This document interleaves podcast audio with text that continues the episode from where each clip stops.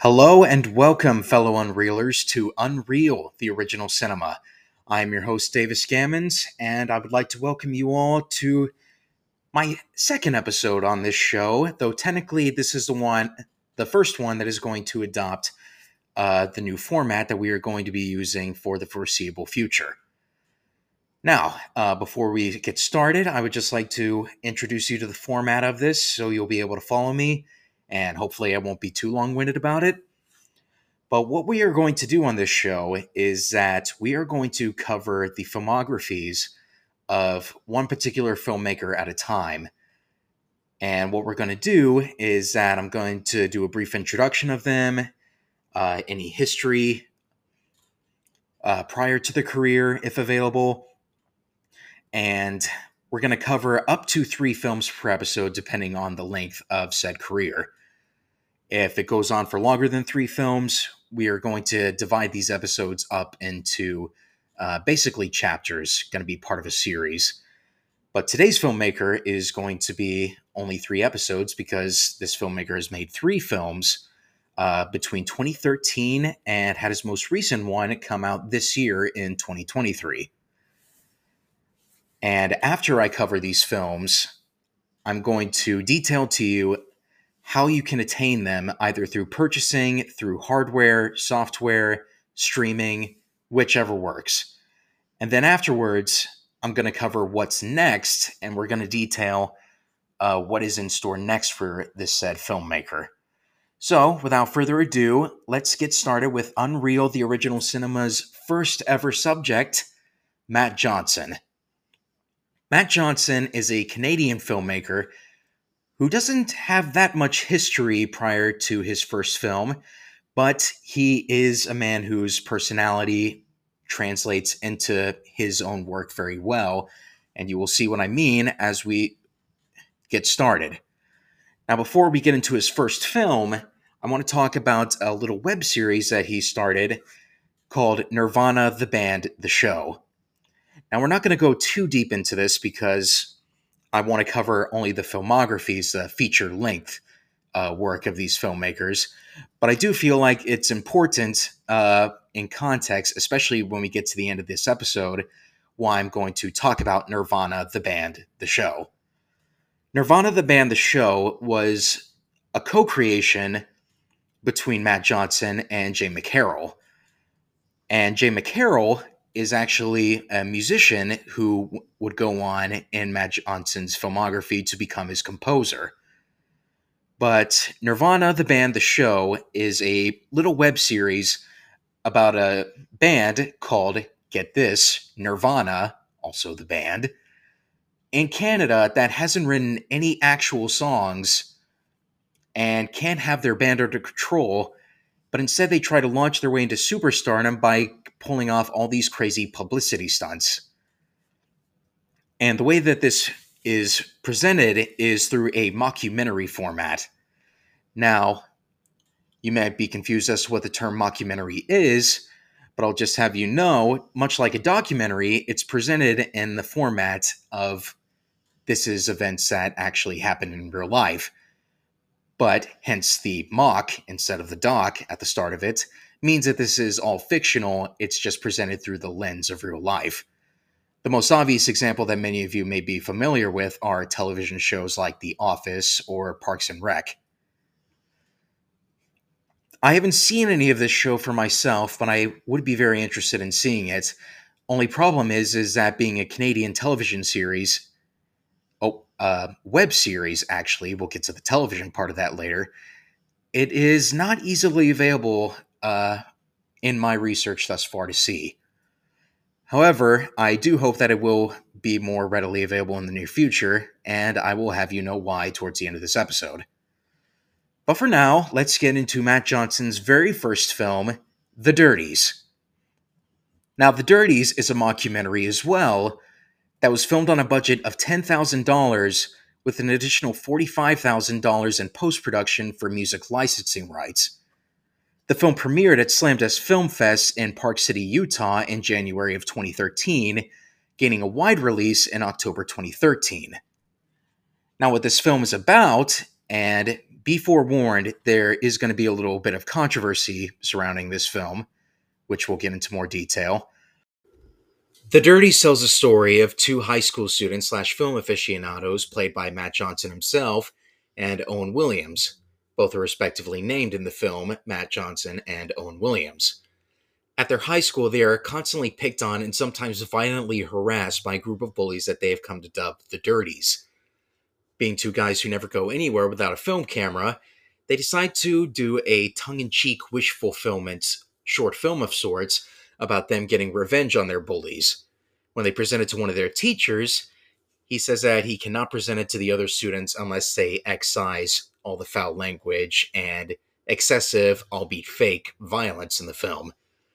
Frustrated, Matt suggests to Owen that they reshoot the film, except they do it for real this time and get actual revenge on their bullies.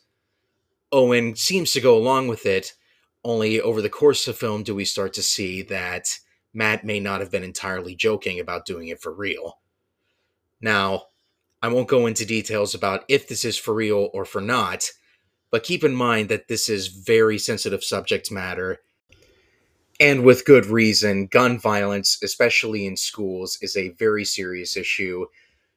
It seemed to be a not rare, but infrequent occurrence back in twenty thirteen, and now in twenty twenty-three, anyone who watches the news knows that it is very much not that. And it is a very sad state of affairs that uh, needs to be addressed.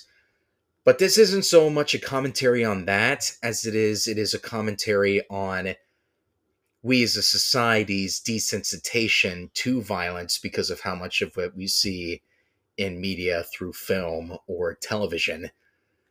And it's also the character study of basically a psychopath who is so entrenched in film to the point where reality and fiction is more or less a blurring line for him. And this character is uh, the one played by Matt Johnson himself.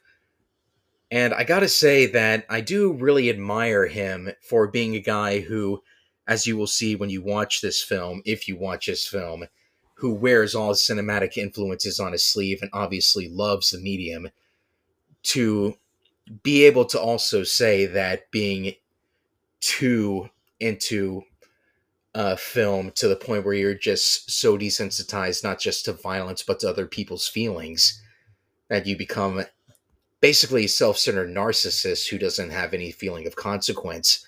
I think that's a really bold uh, thing to put in here.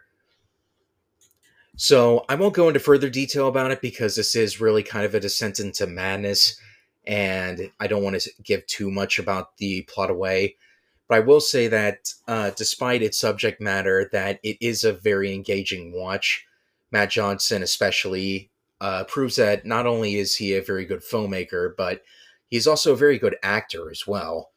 And that's uh, part of the double-sided coin of this character study of a psychopath is that uh, ten years before The Dirties came out in two thousand three...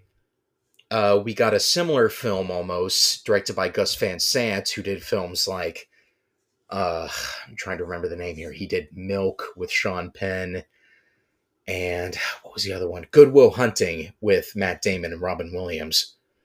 Uh, in two thousand three, he came out with a film called Elephant, and it was a dramatization of the very real-life uh, Columbine High School shooting and that great tragedy.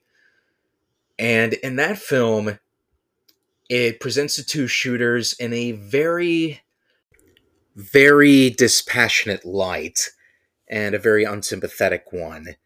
Uh, it's been oft debated what exactly the motivation was behind the events of that day. But the film presents it as those two guys were just insane, literally. They don't behave at all like real people in that film. Uh, I mean, they're, they look practically possessed in that film. So the film does not ask you or want you to sympathize with them and their actions in the least. In this one, it's not asking for your sympathies, and it definitely does not condone uh, the actions that ultimately take place. But with Matt Johnson and the way his character is portrayed, as uh, being very affable, uh, very funny, very energetic. And uh, it feels a lot like he's trying to cover up for his own loneliness and his disenfranchised uh, state uh, from the high school scene. That it does ask you to kind of see what, not so much what, but how far one is willing to be pushed uh, before they are willing to take things a more drastic step further. And it it's a, both a great performance from him, a good script by him, and just an overall really good story by him. But moving on, let's go into Johnson's next film, which is a little more fun, but uh, may prove controversial. That is, if you're into conspiracy theories, Operation Avalanche. Now, this film is, once again, in the mockumentary format, and also, once again, has Matt Johnson and Owen Williams playing characters named Matt Johnson and Owen Williams. Except this time, it takes place in the sixties, and takes a mockumentary format approach to the moon landing of Apollo eleven, suggesting that it was faked and Johnson and Williams are two C I A agents who infiltrate NASA, find out about this, and decide to make a film themselves faking the moon landing, but broadcasting it for real to the American public. Now, what's interesting about this film, first off, is the cinematography of it, because it was actually shot on digital, but what happened in post-production was that it was printed onto film and then ran through the ground to give it a dirtier look, to make it more accurate to the sixties, which really convinced me, especially as someone who, uh, in the argument of digital filming versus film filming, uh, does prefer film, but does see that digital can be just as good as film if used in the right hands. But as for the story itself, uh, this one is very fun, and once again just shows how big of a movie nerd that uh, Johnson himself is.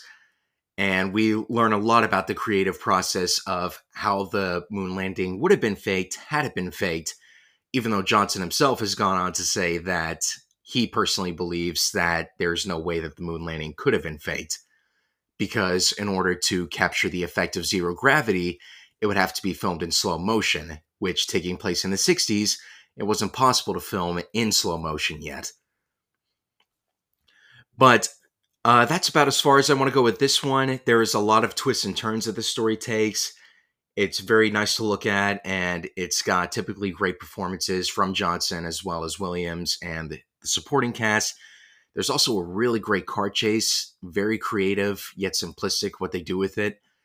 Uh, but this one was definitely a lot of fun, and one that I'm really excited uh, for you all to see. And as you'll find out at the end of this episode, is very easy to watch at the moment.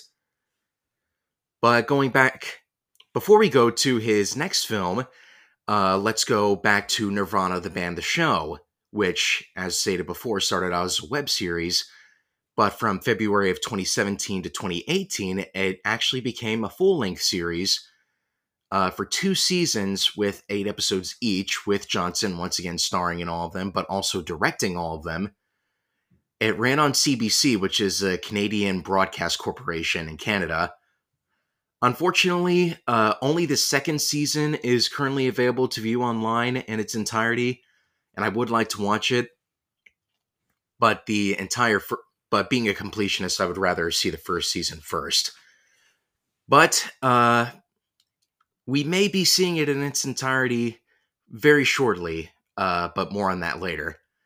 But for now, let's go on to Johnson's latest and newest film, Blackberry, which came out earlier this year in May, and is his first not only narrative feature, but it's also based on a true story, adapted from Jackie McNish and Sean Silcoff's Losing the Signal, the untold story behind the extraordinary rise and spectacular fall of BlackBerry. Now, this was co-written by Johnson in collaboration with Matthew Miller, who up until this point has been a producer on all of Johnson's films. And it is a very smart, funny, intelligent, and insightful script into the story of the BlackBerry, which, hard to believe that fifteen years ago, uh, many of us still had BlackBerries in our hands. I remember my father used to own a BlackBerry. But of course, now we know that Apple is the leading brand uh, in phones, as well as uh, it has uh, str- pretty strong competition in Android, and even Google has gone on and made their own phone, and uh, that's been a pretty big hit. But this is a very fascinating story, and one of many, but still a very important looks at uh, the ruthlessness of greed and big corporations, with Jay Baruchel as Mike. Now, let me see if I'm pronouncing this right. I should know because I just saw the film. Mike Lazaridis, and Glenn Howerton as Jim Balsillie. Uh, Lazaridis uh, created the BlackBerry, but it was Balsillie that is the man who uh, was able to market it and make it into the big hit it was. And whatever you have to say about the BlackBerry now, there is no denying that these two people are highly responsible for making the smartphone uh, the global phenomenon they are today. I mean, to think that when they created it, we were still using basically bricks to talk to each other and just to talk to each other. And now, with smartphones, even one on my side right now, we can do so many other things with them, for better or worse. But it is nonetheless fascinating to see how it came to fruition. Baruchel and Howerton are both amazing in their performances. And Johnson himself, this is the first time he's not on camera all the time, but uh, he's still a supporting character as Doug Fregan, who was Lazaridis' Lazaridis' uh, best friend and co-founder of Robotics in Motion, which was the company's name before it became BlackBerry. Now, this film cost five million dollars to make, which is a huge, huge uh, bump up from even Operation Avalanche. But there are conflicting reports as to how much money the film actually made at the box office. Uh, according to the numbers dot com, the film made worldwide. According to the numbers dot com, it made it two million four hundred seventy-one thousand dollars. But according to Box Office Mojo, it made only one million six hundred seventy-one thousand dollars.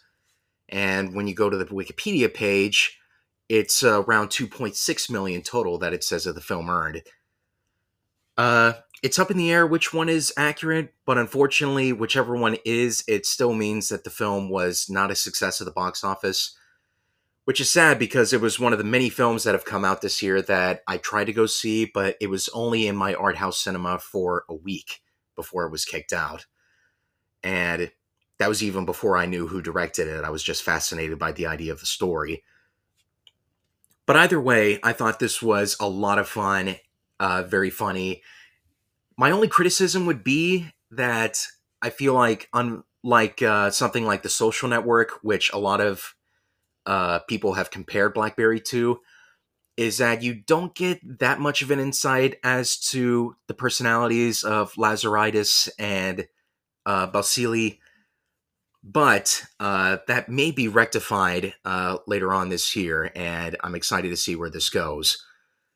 But now that we've covered his filmography, let me tell you all where you can go and find these films. Going back to The Dirties, it is currently streaming for free right now on Amazon Prime Video, Plex, and Freevee. Plex and Freevee are a couple of free movie channels that all you need, I believe, is to set up an account with them, or maybe just go into their website and uh, view it for free yourself. Just look up The Dirties. As far as purchasing it goes, this is the only film by Matt Johnson to have a Blu-ray available in the States. I've looked it up online, and it is a very hard find uh, to the point where when it does come up, I'm pretty sure it's not going to be very cheap.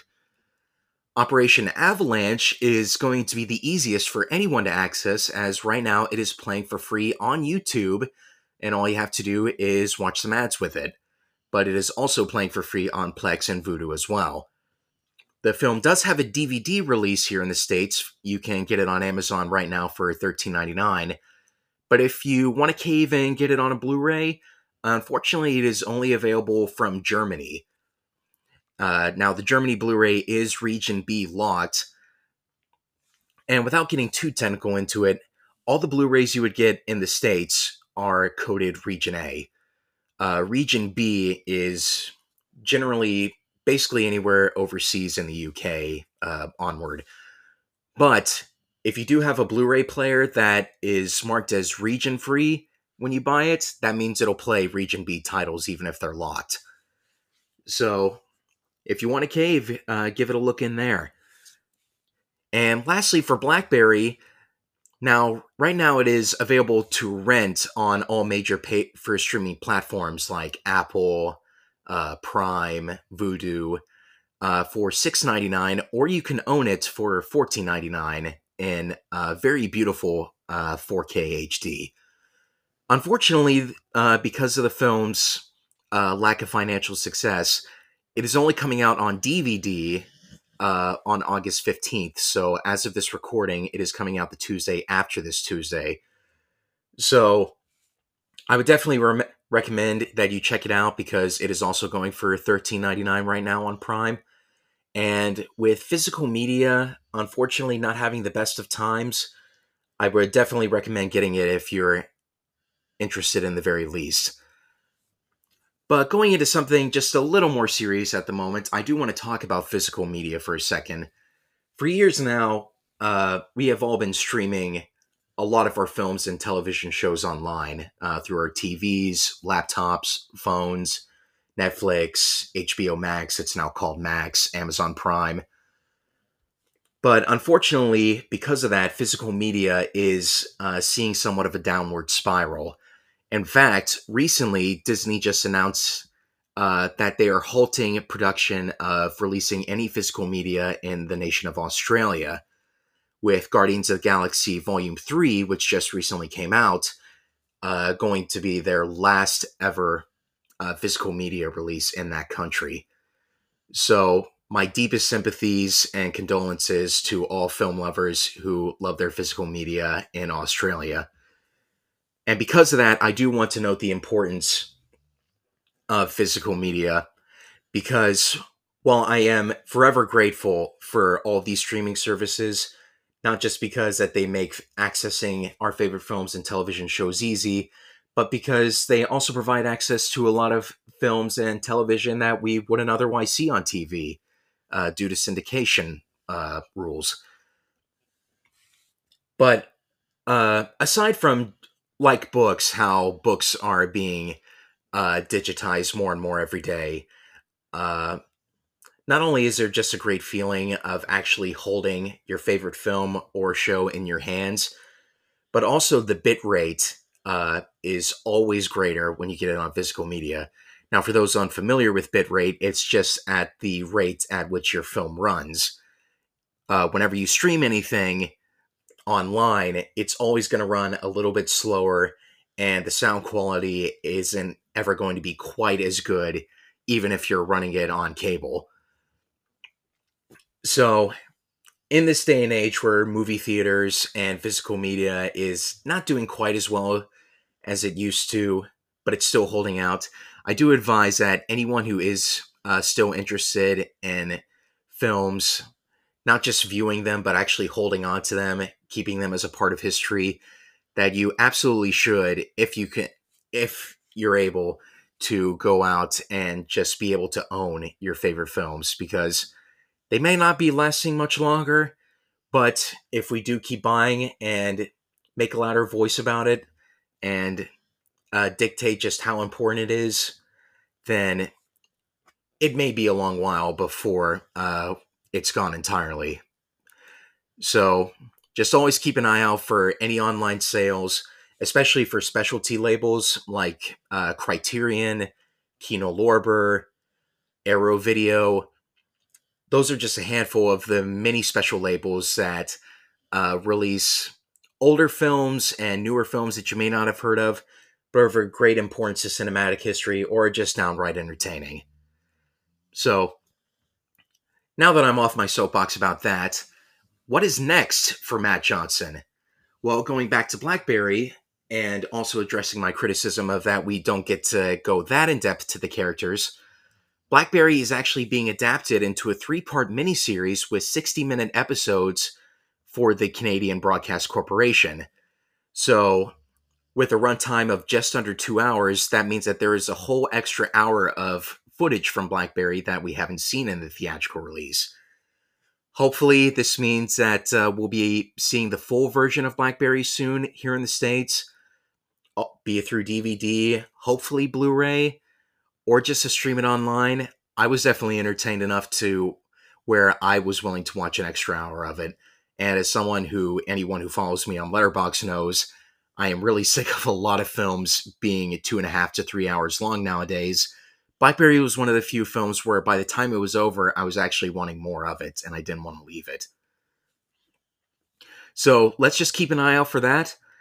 But as far as directing goes, Matt Johnson is going to come full circle with Nirvana the Band the Show, creating what I believe is going to be titled Nirvana the Band the Movie, meaning that he is actually going from the web series Nirvana the Band the Show to the television series Nirvana the Band the Show to now directing a full-length feature version of it.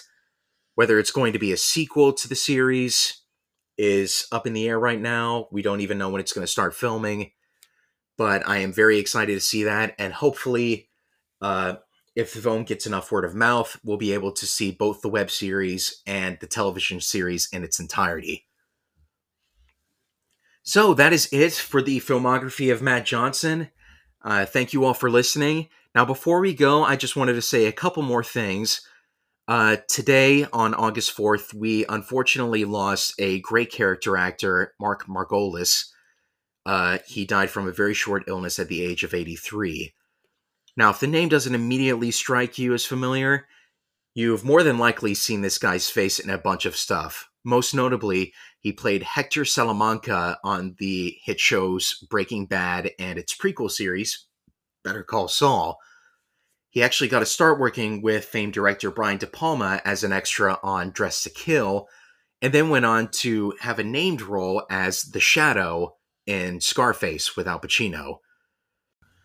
He went on to have recurring roles in hit, other hit T V shows like The Equalizer and Oz, and he also appeared in all but two of acclaimed director Darren Aronofsky's films, uh, who made films like Pi, Requiem for a Dream, The Wrestler, Black Swan, Noah, just to name a few. Uh, and that's just scratching the surface. I mean, you look up this guy's work, he has been in a ton of stuff. He's definitely one of those that guy actors who was always a treat to see. It is uh, very sad that he passed, and may he rest in peace. But today is also a happy day for film fans, as it is the birthday of one director, screenwriter, actress, Greta Gerwig, who I am actually going to be covering in the next episode, her filmography. Starting with Lady Bird. Oh, no. As popular as Lady Bird is, it is not actually Greta Gerwig's directorial debut. She actually co-directed a film called Nights and Weekends with Joe Swanberg in two thousand seven or two thousand eight. I'm going to have to double check that. But we will know for sure on the next episode. We are going to be covering Nights and Weekends, Lady Bird, Little Women, and finally her brand new smash hit, Barbie. So I am very excited to talk about that. I have actually not seen it yet because preparing for this podcast has left me very jittery and nervous, but also very excited to finally have this fresh in my head, and I cannot wait to talk about her work. So, to finally wrap things up, this is Davis Gammons at Unreal, the Original Cinema, wishing you, wherever you are, whenever you're listening, good morning, good afternoon, good evening, but most of all, good viewing.